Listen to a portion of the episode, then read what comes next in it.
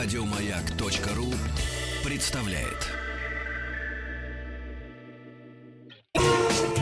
Супротек представляет главную автомобильную передачу страны. Ассамблея автомобилистов. Супротек. Добавь жизни. Дорогие друзья, здравствуйте. Спасибо за то, что вы с нами. Спасибо за то, что ваш дом и ваш автомобиль пришла главная автомобильная программа страны — Ассамблея автомобилистов. Меня зовут Игорь Руженников, ну а предводительство сегодня принадлежит Андрею Осипову. Здравствуйте, уважаемые дамы и господа. Как обычно, начнем с анонса. Сначала немножко новостей, которые вы в том числе можете прочитать на сайте автоаса.ру. Их у нас будет немного, но они будут емкие. Да. А потом мы перейдем к главной теме сегодняшнего эфира, которую я заглавил как «горячий лед», поскольку мне довелось за прошедшие несколько недель побывать сразу на двух озерах. На одном из них я откровенно дрифтил и повышал собственные навыки водительского мастерства, а второе озеро под названием Байкал я попросту пересек. Пересекал. Да. С одного берега на другой, причем в компании около 100 европейских журналистов, которые тут волнами приезжали, делились со мной впечатлением. И пересекали. И пересекали под, естественно, постоянным оком МЧС, потому что без них это пересечение было бы невозможно. Обязательно поделюсь с вами собственными эмоциями, потому что это было незабываемое, собственно говоря, путешествие. Ну и, естественно, я надеюсь, что останется немало времени для ответов на ваши вопросы. Прежде всего, я буду отдавать предпочтение тем вопросам, которые будут оставлены на сайте автоаса.ру, ну а чуть позже мы с Игорем объявим и телефон прямого эфира, ну и, в общем-то, он вам давно известен, как и все средства связи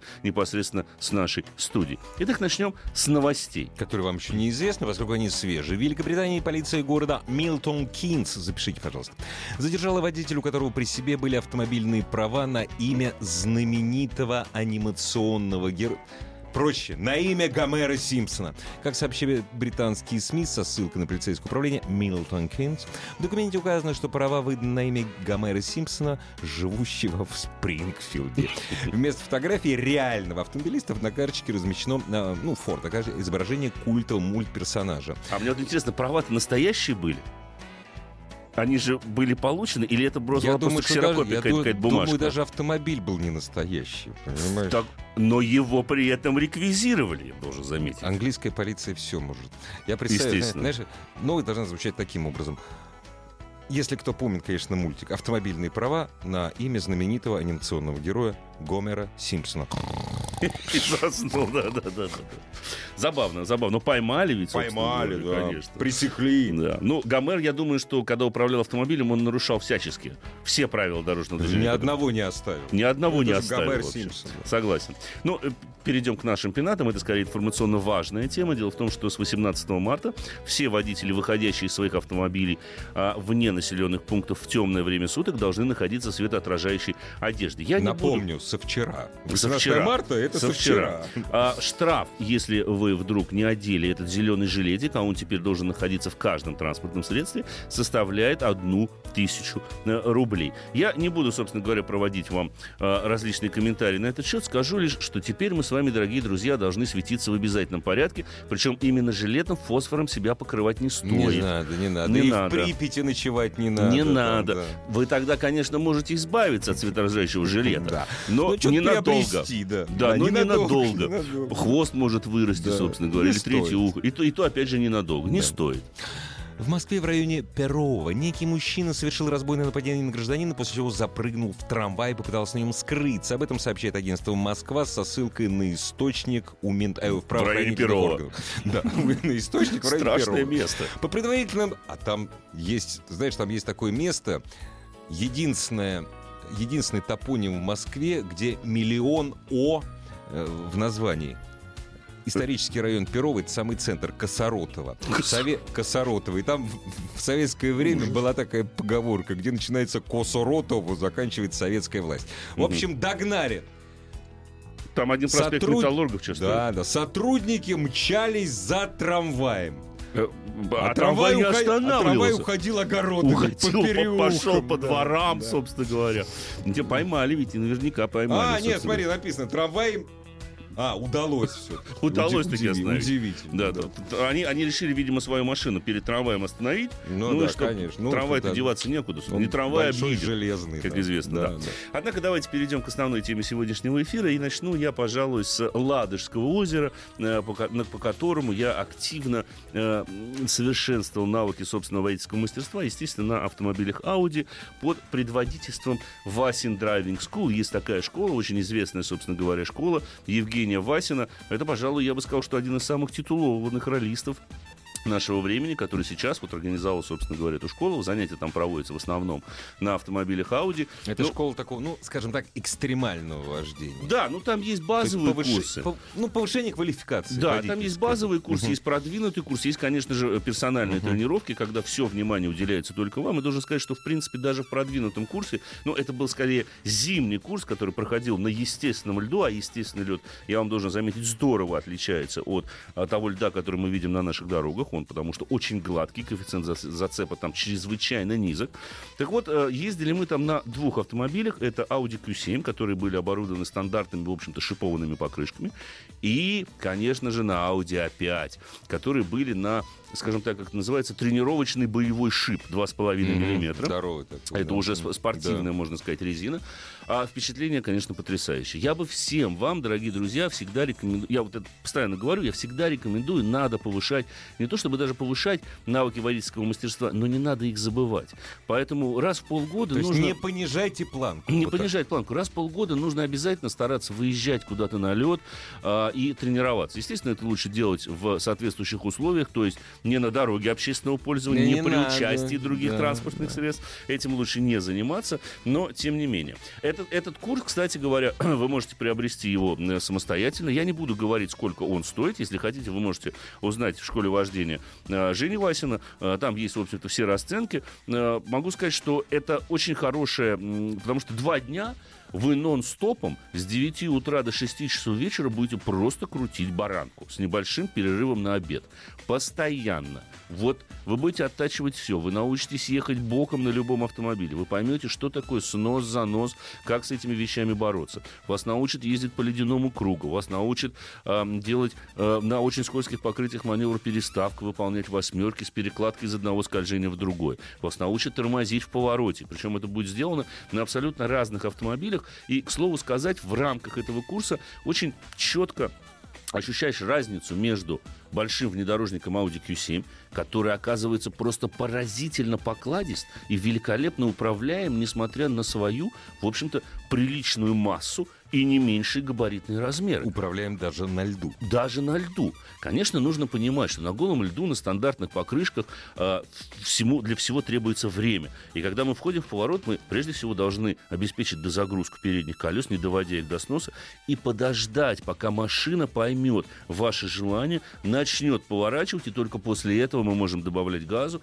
вдавливая ее, скажем так, уже в скольжение, уже затягивая ее в поворот. Причем система полного привода, что у А5, что у Q7, стандартно для Audi, это классический Quattro, это постоянный полный привод с дифференциалом Торсона в своей основе и распределением крутящего момента 40/60. Да, он, конечно, меняется между передней и задней осью, но именно, поскольку мы всегда управляли там машиной с выключенной полностью системой стабилизации, никаких электронных помощников нет. Конечно, в этом как раз-таки смысл. Да, потому что я проехал, скажу честно, кружок из включенной системы стабилизации, и должен сказать, помогает, что... Нет.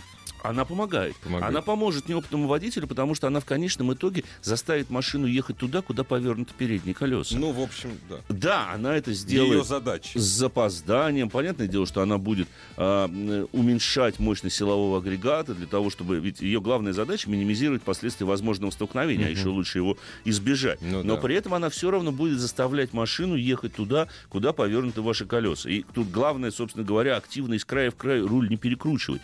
Колеса должны быть повернуты в ту сторону, куда вы хотите ехать. Никакого смысла в этом нет. Но насколько разительно вот разница, простите за тавтологию, между Q7 и A5, и A5 купе, да, особенно. Эта машина, вот A5, это, знаете, хочется сказать такой лозунг, недостаточная поворачиваемость? Не, мы такого не слышали. Буквально недавно я рассказывал о абсолютно сумасшедшей машине RS5. Так вот, понятно, что в ее генах как раз-таки вот эта великолепная тележка A5 с тем же самой системой полного привода. Но если, допустим, Q7 давала больше времени на размышления, я бы так выразился, приходилось ждать, пока она начнет поворачивать, то A5 очень лихо начинала, простите за жаргонизм, мести хвостом, даже когда мы просто увеличили подачу газа.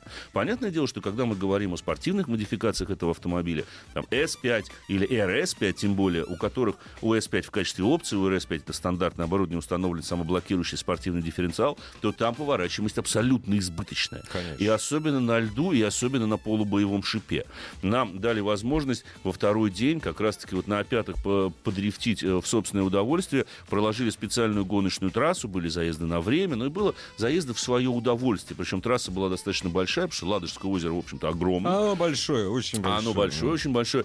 И вот там ты начинаешь... Третье озеро России. Да, и там ты начинаешь понимать, как на самом деле, какое удовольствие можно получить от прекрасно работающей системы, прекрасно настроенной системы полного привода, когда мы научились ей управлять, когда мы знаем, что машина может ехать боком, мы этого не пугаемся, и мы, наоборот, начинаем этим все больше и больше пользоваться. И в этом смысле опять, конечно, абсолютно уникальный автомобиль.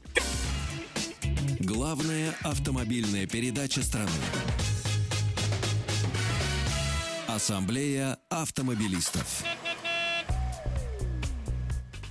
Продолжим. И просто заканчивая разговор, должен заметить, что мне, поскольку удалось прокатиться на A5 как с дизелем, так и с бензиновым силовым агрегатом, характер у машин абсолютно разный, и бензиновая версия, ну, она даже в стандартном двухлитровом мотором 249 лошадиных сил, 370 ньютон-метров крутящего момента, она более чем динамична. Она до сотни разгоняется всего за 5,8 секунды. Это стандартная машина. Угу. Это еще не S5, которая проделала это же упражнение за 4,7, если не ошибаюсь. А RS5, о которой я рассказывал, там меньше 4 секунд до сотни. Но RS это уже немножко другая лига. Это почти боевой автомобиль. Это почти боевой автомобиль. Да. Хотя, конечно, когда на него смотришь, тебе не хочется на него в боевом режиме, потому что тебе очень не хочется его там поцарапать, не дай бог, куда-то уложить.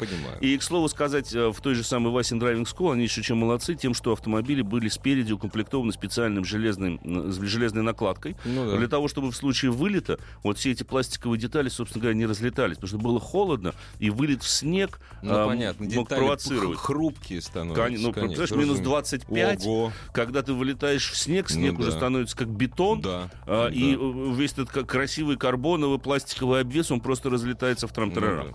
К слову о бетоне. Это я уже перехожу ко второй части своего рассказа, потому что в пятницу я прилетел с Байкала.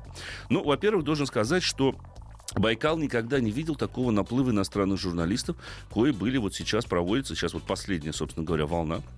Около 100 человек европейской прессы приехали для того, чтобы пересечь на стандартных кроссоверах CX-5, CX-9 это озеро с одного берега на другой. Стартовали мы в районе Улан-Удэ, Станхоя, и ехали, собственно говоря, до Листвянки. Если кто знает, собственно говоря, этот регион. Маршрут длиной 62 километра мы с учетом великолепных погодных условий, ярко светящего солнца и так далее, преодолели за 5,5 часов. Это немало. Объясните, пожалуйста. По той простой причине, что в этом году на Байкале выпало очень много снега. Ах, вот и в некоторых местах приходилось в буквальном смысле этого слова пробиваться через снежные завалы. То есть это не езда по льду, о чем ты сейчас рассказывал. Это не Ладога. И этим как раз-таки была самая большая опасность, потому что ты вроде как едешь по снегу, а под снегом может оказаться не совсем ровный лед, который при той же самой температуре минус 25 превращается в настоящий бетон. Да. И снести там можно все, что угодно. Я знаю, что одна машина лишилась там рычага подвески, которую просто срезала этим куском льда. Вот эти тарусы, которые засыпаются. Почему все проходило, в общем-то, под зорким надзором МЧС? Потому что... Вытаскивать потом вас. Во-первых, вытаскивать. Во-вторых, они на своем шестиколесном огромном автомобиле пробивали нам дорогу, мы все время ехали по колее. Тропили дорогу. Хорошее слово. Да. Это была не прямая дорога. Мы все время ехали ехали какими-то странными такими зигзагами. Причем я обратился к представителю МЧС, он говорит, ты не понимаешь, мы стараемся выбирать там, где нет особо высоких торусов, где вот можно, собственно говоря, проехать. Пересечение трещины, которая сейчас прошла через весь Байкал, это просто приключение. На протяжении где-то 30-40 минут ребята из МЧС вручную нам строили мост, деревянный, специальный мост, для того, чтобы мы могли по деревянному настилу, собственно говоря, эту трещину переехать. По-другому никоим образом, никак не представлялось возможным эту трещину пересечь. Конечно, я удивлен крепкости Mazda CX-5, потому что все машины приехали с какими-то повреждениями. Самое частое — это снесенная пластиковая обшивка защиты двигателя, это снесенная, собственно говоря, пластиковая, которая защищает уже само днище автомобиля, делают его ровным. Но вот я, в частности, поскольку ехал с оператором... Да, у нас... что ты оставил? Я ничего не оставил, слава богу, но я повредил задний бампер. Потому что мы ехали с полной нагрузкой, у нас полный багажник был аппаратуры и собственных вещей, и вот нижнюю юбку заднего бампера я в каком-то месте, видимо, задел изрядно. Да, видимо, обторос, приземлился, то ли там снег набился, то ли что, ее выгнуло. Благо, бампер остался целым, потому что нижняя юбка, она меняется отдельно. Конечно, главное правило при пересечении Байкала было не пристегиваться и держать двери открытыми. Потому что машина тонет 2 минуты. Это недолго. И за 2 минуты нужно успеть покинуть транспортное средство. Это было сказано на инструктаже перед пересечением озера, что уже добавляло адреналина, духовности добавляло. Конечно, мне понравились слова МЧСовца, который сказал нам это на камеру. Ну, если не сочтите за рекламу, да, но был анонс вот на общественном телевидении России, вот в пятницу в 18:30 будет большой репортаж, мой репортаж как раз-таки с этого мероприятия. Он сказал, говорит, ребят, это вам не Бродвей. С чего вы решили, что вам здесь кто-то что-то будет чистить? Да? Это Россия, матушка. Спасут, и то хорошо. И самое интересное, что ведь это мероприятие организовал не российский офис Мазды, а Мазда Европа. И они сказали, что никогда, они только объявили, и за 4 часа они полностью укомплектовали 100 человек прессы, потому что интерес со стороны иностранных журналистов был просто потрясающим. Я их тоже понимаю, когда им еще... На Байкал. Зимой. Пересечь его. Да. Для них название города Улан-Удэ. Что это? Где это? Но для них я видел эти лица, я взял у некоторых интервью, я видел эти глаза, они были воодушевлены. Многие из них даже несколько изменили отношение к нашей стране, потому что они сказали, мы поражены, насколько вы вообще русские дружелюбные люди. Да, конечно, есть проблема языкового барьера, потому что особенно в тех регионах единицы говорят по-английски. Это действительно, что даже в 5-звездочном отеле, где мы останавливались, на ресепшн всего один человек мог хоть как-то объясниться по-английски. Причем сопровождала нас, опять же, поскольку организовывалась европейским офисом, команда шотландцев, которые следили за автомобилями. Я сказал, говорю, ребят, ну как, вы с собой-то взяли, чтобы греться? О чем ты говоришь? Конечно, у нас все с собой есть. Мы же из холодной страны, мы же все понимаем. Да, но они не тарусы, а торосы. Вот меня поправляют. Спасибо, извините, собственно говоря, торосы.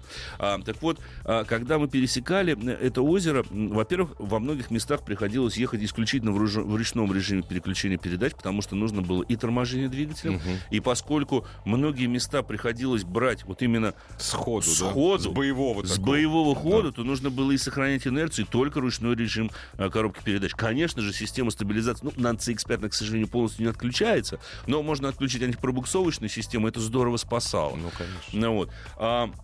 Вот эти мосты, когда мы пересекали, это, конечно, было потрясающе видеть лица людей, которые были настолько вот вообще воодушевлены. Они просто были в шоке от того, что они оказались. Я поговорил с главой английского офиса Мазды. Он сказал, говорит, ты знаешь, я в России был раз 8, на Байкале я оказался первый раз в 2013 году, и с тех пор я хотел приехать сюда зимой, чтобы посмотреть на, во-первых, уникальную природу. Посмотреть, там есть уникальные животные, которые есть только там, они больше нигде, собственно говоря, не обитают. Да, ну и кроме того, как известно, это самый большой источник пресной воды, который только существует в мире. 23% мировых запасов пресной воды, если не считать лед. Да, это озеро Байкал. Это Байкал, да. И из него до сих пор говорят, что многие прям брали кружку, погружали, пили. Это нормальная, чистая питьевая вода. Конечно, немножко расстраивал, не помню, как называется этот городок, при подъезде. Стоял целлюлозный комбинат. Это ужас.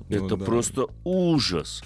Это рядом с городом Брянск. Брянск, который не Брянск у нас, а Брянск, который вот рядом с Улан-Удэ. Его закрыть пытались несколько лет. Это кошмар.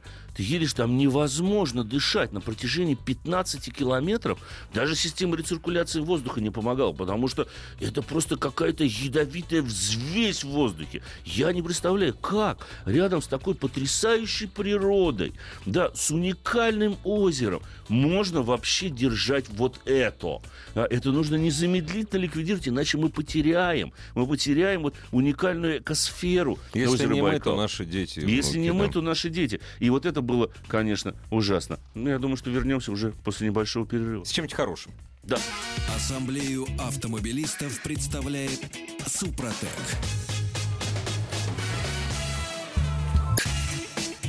Супротек представляет главную автомобильную передачу страны. Ассамблея автомобилистов. Супротек. Добавь жизни. Ой, дорогие друзья, Ассамблея автомобилистов. Ой, это потому, что мы сейчас прямо сразу на вопрос ответим один.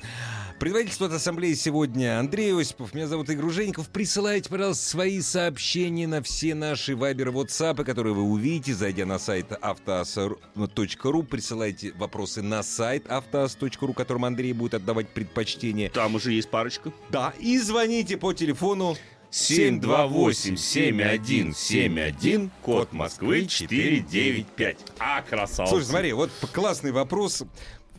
Кто-то, а именно Николай, наш постоянный радиослушатель, он понял, что весны ждать не надо. И поэтому спрашивают. Никогда. Здравствуйте, Игорь и Андрей. Скажите, пожалуйста, какую температуру нужно прогревать двигатель и сколько минут? Ну, с температуры запуска, предположу я. Сколько минут? Ну, я бы на вашем месте, Николай, не стал бы это делать более, там, 3-5 минут. Мне кажется, во-первых, пожалейте соседей. Конечно, 3-5 минут, мотор поработал, масло немножко разогналось. Потом, если у вас автоматическая коробка передач, я бы рекомендовал поставить ее в положение драйв и подержать на тормозе, чтобы чуть-чуть разогнать масло в коробку. Да. После этого можно смело начинать движение, но именно движение, а не прыжки. Вот да, вот жиков нам не нужно. Ну и мы просто начинаем плавно ехать, потому что лучше всего мотор бензиновый, дизельный, неважно, особенно дизельный, будет прогреваться именно, собственно говоря, во время движения.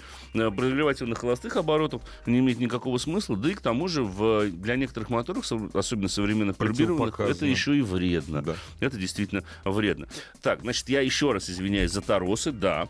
Вот скажу Сергею, который пишет, какой смысл проходить курс повышения навыков в школе Евгения Васина, если у автомобиля, например, передний привод, и автомобиль будет ехать по-другому.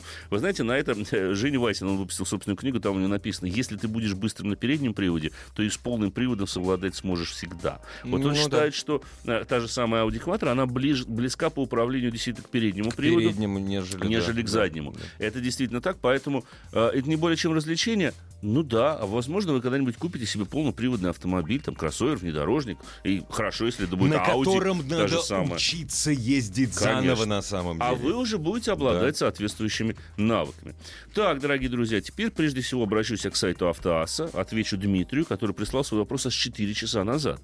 Добрый вечер, подскажите, пожалуйста, владею авто Шкода Октавия A5 1.4 TSI 122 лошадиные силы, ДСГ 7-ступенчатый, не знаю, сухая или мокрая, сухая.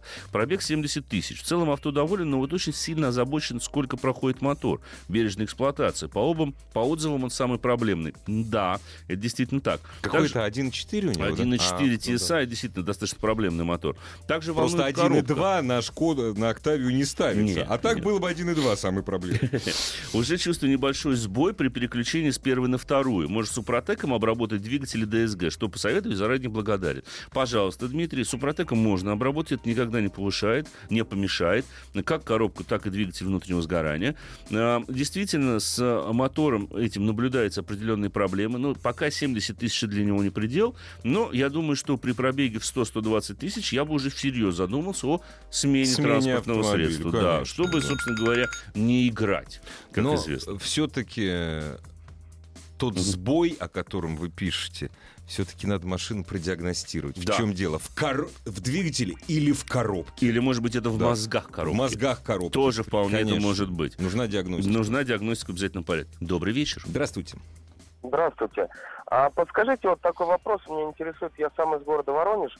А в субботу когда у нас построят метро? Нет.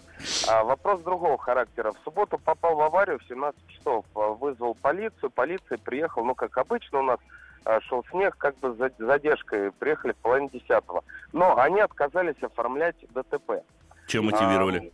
Мотивировали тем, что нет пострадавших, второй человек не против, но у меня не европротокол. То есть я вызвал своего комиссара со своей страховой, он сказал, говорит, ну по европротоколу у тебя тут как бы много, больше, чем 50 тысяч, поэтому, значит, не его оформляем, ждите полицию. Вот, они мне сказали, полицейские, рисуйте сами схему и едете в ОПЛ-ГАИ, на левом берегу, то есть не с правого на левый берег ехать с виновником. Там вы подходите к будке. Ну, мы, собственно говоря, это все сделали. Так. Подошли к будке. Там стояло два сотрудника полиции. Забрали у нас документы, сказали, вот сидите в машине, никуда не уезжайте, ждите 2,5 часа, вы у нас пятые. Соответственно, через 2,5 часа нас оформили. И в половину второго, где-то так, я получил... ну, документы о том, что как бы вот в меня въехали, с ними я завтра поеду в страховую. А подскажите, пожалуйста, у нас когда изменилась форма вот такая вот стала оформление ДТП? И почему вот так? Совсем недавно. Я вот не могу сказать. 2 недели назад, месяц назад. С Нового года, на самом деле. Сразу с Нового года. С января. Но действительно, теперь, если у вас ущерб небольшой, сейчас постоянно увеличивается, собственно говоря, размер выплаты по европротоколу. Все делается в рамках реформы ОСАГО и по причине, в общем-то, сокращения сотрудников ГИБДД. Сейчас небольшие дорожно-транспортные происшествия, в которых нет аварии, ущерб, в общем-то, невелик. Вы можете действительно оформить самостоятельно. Люди не пострадали. Вы можете оформить самостоятельно. А более того, все идет к тому, что в ближайшее время, в общем-то, инспектора вообще перестанут приезжать на дорожно-транспортные происшествия. То есть вы сами все будете фиксировать, сами рисовать схему, сами фотографировать автомобиль, производить желательно и небольшую видеозапись, чтобы было понятно, где четко размещен автомобиль.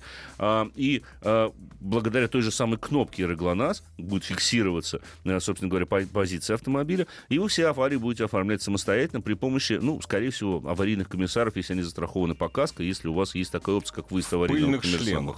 Ну, может быть, да, может быть, совсем пыльных шлемов. Они будут к вам приезжать. Но поведение полиции, я думаю, что я оставлю за рамками. Мне кажется, это возмутительно, потому что если они приехали, почему бы было не оформить? Потому что, скажу вам честно, я несколько недель назад тоже попал в дорожно-транспортное происшествие. Увы, бывает такое. И сотрудников полиции я вызвал, они приехали, они оформили. Ну, как они приехали? Они оформляли в этом же месте точно такую же аварию, которая случилась час назад. Да, я их просто видел. Ну, да. Я подошел, но, может быть, сработало то, что я представился. Это было около Останкина, собственно говоря, не знаю. Или, может, сработало то, что один из сотрудников полиции оказался моим соседом.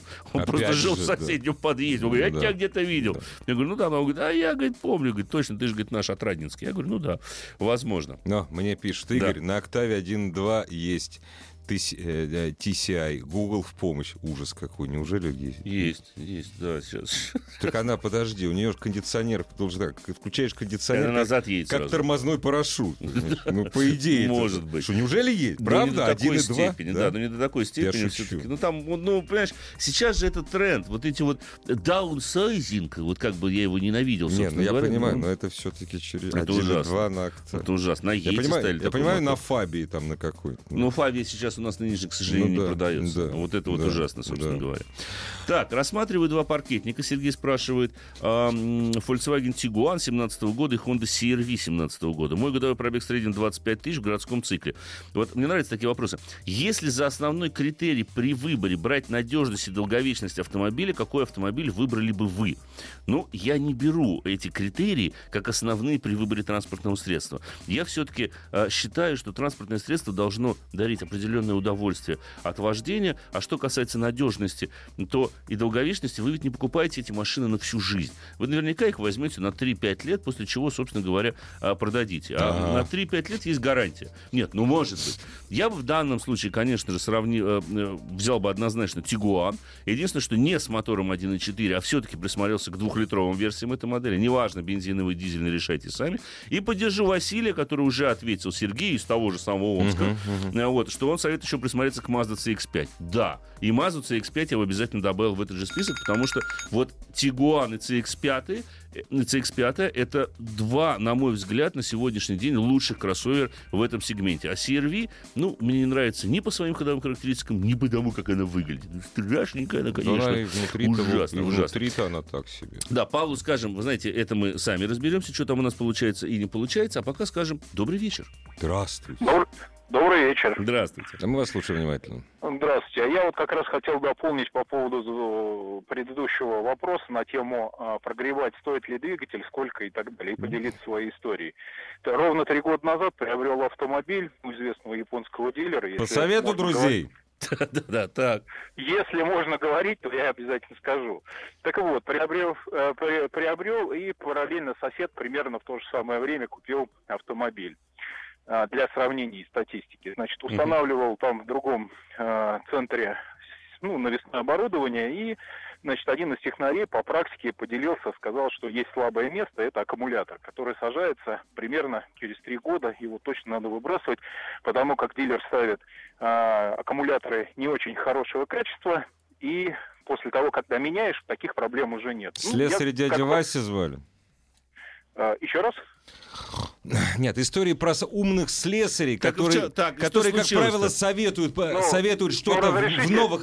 Давайте, вы очень долго вы стали рассказывать про слесаря. Где прогрев? Да, почему здесь прогрев-то? Разрешите договорить историю, потому как она будет полезна для многих других. Так вот, и я, естественно, в эту историю не поверил, потому как хваленое японское качество и так далее, и так далее. Так вот, буквально заметил несколько месяцев назад, что сосед уже начал прикуривать, и уже мною было, раза 4 замечено таких попыток завести двигатель. Я предварительно, конечно, запускался. Вот буквально в пятницу при минус 12-13 у меня не запустилась машина. То есть прошло ровно 3 года. Поэтому все эти разговоры о слесарях, они правдивы во многих случаях. Нет, если они действительно... Спасибо большое, они неправдивы. Значит, смотрите. Машина какая, давай узнаем, Игорь. Да, кстати. 65-я Toyota Camry. Понимаете, у слесаря нет, во-первых, нет такой машины. Понимаете, у него нет. У него в лучшем случае Toyota Camry 10-летней давности. Если это не официальный дилер. Такой же пылесос. Это во-первых. А во-вторых, всем известно, что при 700 оборотах в минуту аккумулятор не заряжается, а тратится. Конечно. Разумеется. Если ему аккумулятор плохой, да, он не заряжается. Это велосипед. Павлу отвечу. Он спрашивает по поводу какой школы мы, собственно говоря, говорили. Это школа Васин Driving School. Очень дорогой курс. Но залезьте на сайт, вам могу сказать, не сочтите за рекламу, базовый курс стоит 12 500 рублей. И базовый курс с него и надо, собственно говоря. Ну, ты знаешь, значит, смотри, что я тебе хочу сказать. Вот 12 тысяч, да? Да. Если ты в Москве, а это в Москве все, да? Да. Москва компенсирует похороны ценой 16 тысяч. Так что вы сами выбираете. Что важнее, да? Что важнее. Ну, Москва 16 тысяч компенсирует москвичу, понимаете? Уже 2 дня не подписавшийся слушатель наблюдает картину. Город переобувается, сегодня снег валит. Не рановато ли, когда переобуваться по-грамотному? Тогда, когда снег растает. То есть никогда. Давайте так, умно сейчас отвечу. Когда среднесуточная температура превысит отметку в плюс 5 градусов. Тогда вы можете переобуваться. До этого я бы не рекомендовал. Ну, а те, кто сейчас переобувается, но, может быть, они боятся очередей? Или, опять же, о компенсации похорон возникает сразу же резонный вопрос. Главная автомобильная передача страны. Ассамблея автомобилистов. Возмущаются обладатели маленьких сайзов. Остановился, чтобы написать, что есть 1.2 на октаве, и с кондером едет быстрее, чем 1.6. Ничего удивительного. 1.6, потому что атмосферник. Конечно. Вот. Но на скорости, допустим, с 0 до 10, пока турбина не включилась, 1.6 разгоняется быстрее. Ребят, это разные моторы. Это хорошо есть. Дурак я, есть. Прекрасно. Давай лучше назовем еще раз номер телефона. 728-7171, код Москвы 495. Алексею отвечу из Омска. Подскажите, пожалуйста, как почистить резинки уплотнителей боковых окон? Очень жалко стекла, да и скрип, как серпом по сердцу. Да. Спасибо. Да. Вы знаете, есть силиконовый... Силиконовый воск. Во. От компании Супротек. Нет, вы можете говорить, что это вот всегда компания Супротек. А я, между прочим, последний раз силиконовым воском для обработки резинок пользовался вчера. Хорошая штука. Вот. И она как раз-таки, вот, чтобы серпом по сердцам не было, вот она очень и здорово, запах, собственно говоря. Очень приятно. Да, да. А если еще и пахнет правильно, так это я вообще молчу. Да. Так, продолжаем. Nissan Teana 2.4 вариатор 2014 года, пробег 80. Ну, это, видимо, тысяч. Ну, да. Что ждать, скажите, пожалуйста. Ну, понимаете, вообще Teana 2.4 не самая плохая машина. Достаточно... Там самый большой 3.5, по-моему. 3.5, да. 3.5 вообще хороший вариант, кстати говоря. Но вот вариатор несколько смущает, хотя тут 14 год, уже относительно свежая модель, 150 тысяч пройти должен. Угу. Но вот вариатор — это, пожалуй, слабая часть. Были некоторые нарекания с электрикой, но и были еще вот, первых годов выпуска, когда они производили в Санкт-Петербурге, капот в точку шел. А-а-а. Было связано с плохой покраской, но потом, в общем-то, это все отчасти было исправлено, да и дилеры охотно принимали такие машины и перекрашивали капот. Добрый вечер. Здравствуйте. Алло, здравствуйте, да. Здравствуйте. Меня зовут Андрей. У меня Mitsubishi Outlander 3, и ему уже вот 6-й год пошел, и я вот хотел бы что-то поменять на что-нибудь, и что-то лучше этого Outlander как бы не могу себе представить. Он мне очень нравится. Вот можете подсказать, может быть, для альтернативы какую-нибудь, либо, может быть, действительно купить такой же, только новый. А цена вопроса, да, сколько вы хотите? Но цена, я спрашивал дилеров, если со всеми с моими трендвиндами и со всем остальным, то где-то 1 700 000 получается у них сейчас. 2,4. 2,4, да. Но не самый последний, как Супротек последний. А по бездорожью много ездите вам? Вот? А, нет, мне просто я много езжу как бы в путешествия, а дороги бывают, ну, Волгоградская область, к примеру, сейчас, я не знаю, починили. Не самые лучшие, понятно. Не самые. Самарская область, Ульяновская, ну, в общем, такие дороги достаточно подубитенькие. Ну, и так, на дачу там тоже есть кусок, там, 5-километровый, который... Ну, понятно. Бездорожья не надо, но надо, чтобы была более-менее крепкая подвеска, и чтобы я не боялся, что будет колея. Ну, я бы на X-Trail еще рекомендовал вам присмотреться, потому что... Ну да, почему? Вы можете уже и в новом кузове вот это вот как раз-таки взять. Но он, наверное, дороже будет. Нет, почему? 1 700 000 вы можете уложиться, годовалый как раз-таки будет вполне... А чем он лучше?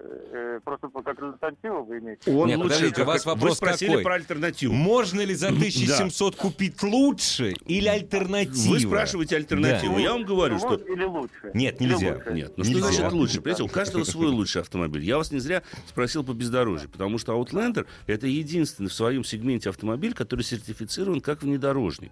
Но если говорить о комфорте при каждодневной эксплуатации, при поездах на дальние расстояния, то, на мой взгляд, что тот же самый X-Trail будет получше. Да. Потому что он получше немного держит дорогу. Да, у него немножко другая система полного привода. Да, у него также есть, в общем-то, блокировка межколесного дифференциала, но вот вы, поскольку спросили об альтернативе, я вам и предлагаю эту альтернативу, потому что рассказывать вам о том, что из себя представляет Outlander, мне абсолютно бессмысленно. Вы сами лучше меня знаете, что это за машина.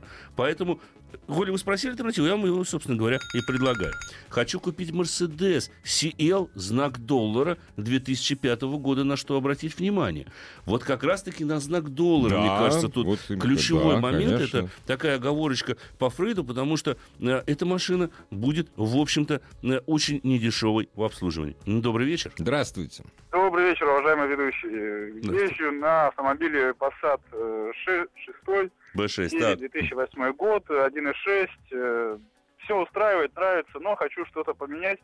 Вот рассматриваю либо Jetta более свежего года, ну, 1.4 турбина, либо Passat такого же года, наверное, как мой Passat, ну, может быть, на пару лет свежее, там, 10-11 год. В общем, хотел спросить совета. Мои друзья разделились на два лагеря. Одни говорят, бери автомат, другие говорят, нет, бери механику.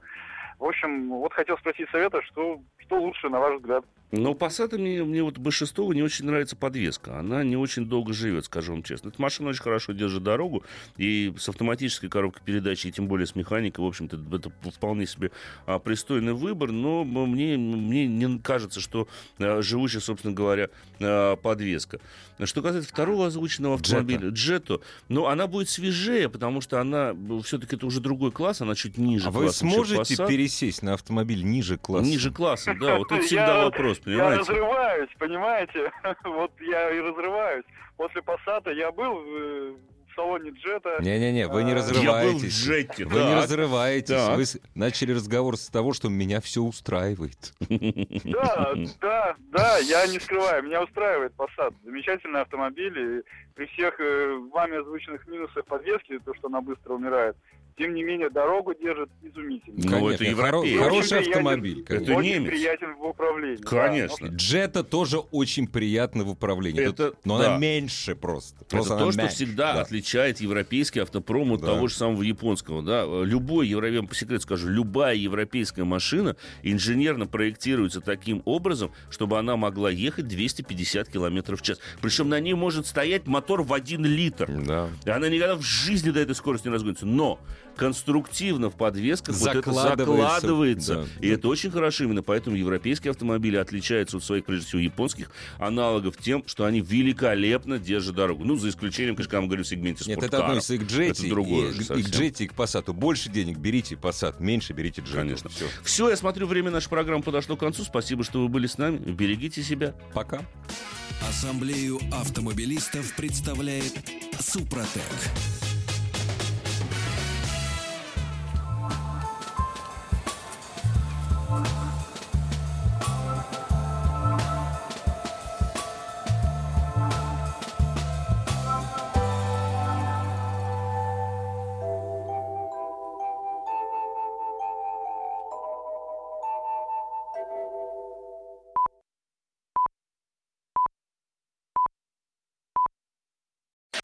Еще больше подкастов на радиомаяк.ру.